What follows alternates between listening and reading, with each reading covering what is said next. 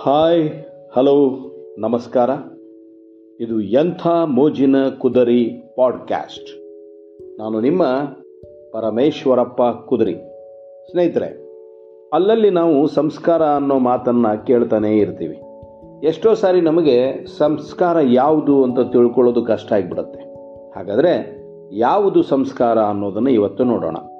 ಇಂದಿನ ವಿಷಯ, ಯಾವುದು ಸಂಸ್ಕಾರ? ಕೈಯಲ್ಲಿ ಕೋಟಿ ಕೋಟಿ ಇದ್ದರೂ ಹಿರಿಯರು ಕಂಡೊಡನೆ ಕಾಲಿಗೆ ಬೀಳೋದು ಸಂಸ್ಕಾರ. ರಾತ್ರಿಯೆಲ್ಲ ಗಂಡನ ಜೊತೆ ಇದ್ದರೂ ಹಗಲೊತ್ತು ಗಂಡ ಕಂಡೊಡನೆ ತಲೆ ಮೇಲೆ ಸೆರಗ್ ಹಾಕ್ಕೊಳ್ಳೋದು ಸಂಸ್ಕಾರ.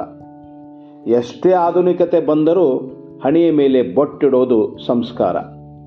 ಡಿಗ್ರಿ ಮೇಲೆ ಡಿಗ್ರಿ ಪಡೆದರೂ ಗುರುಗಳು ಕಂಡೊಡನೆ ತೋರಿಸುವ ಭಯ ಭಕ್ತಿಯೇ ಸಂಸ್ಕಾರ.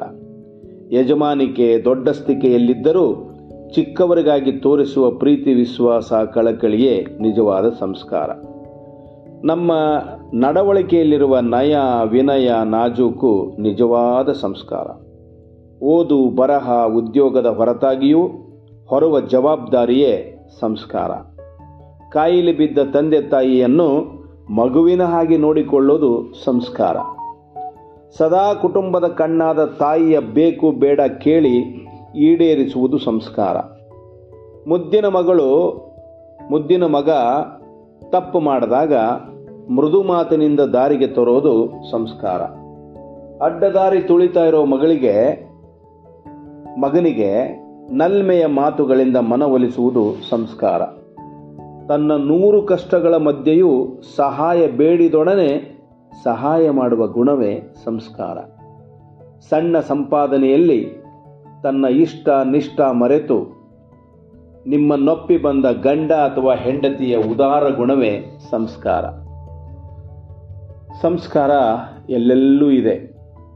ಅಂಗಳದ ರಂಗೋಲಿಯಲ್ಲಿಯೂ ಇದೆ.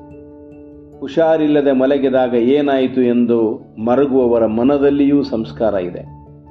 ಈ ಎಲ್ಲ ಅಂಶಗಳು ಇರುವುದು ನಮ್ಮ ನಡವಳಿಕೆ ಹಾಗೂ ಗುಣ ಮಾತಿನ ನಡುವೆಯೇ ನಿಜವಾದ ಸಂಸ್ಕಾರ. ಹಾಗಾದರೆ ಸಂಸ್ಕಾರ ಯಾವುದು ಅಂತ ಗೊತ್ತಾಯ್ತಲ್ಲ? ನಮಸ್ಕಾರ.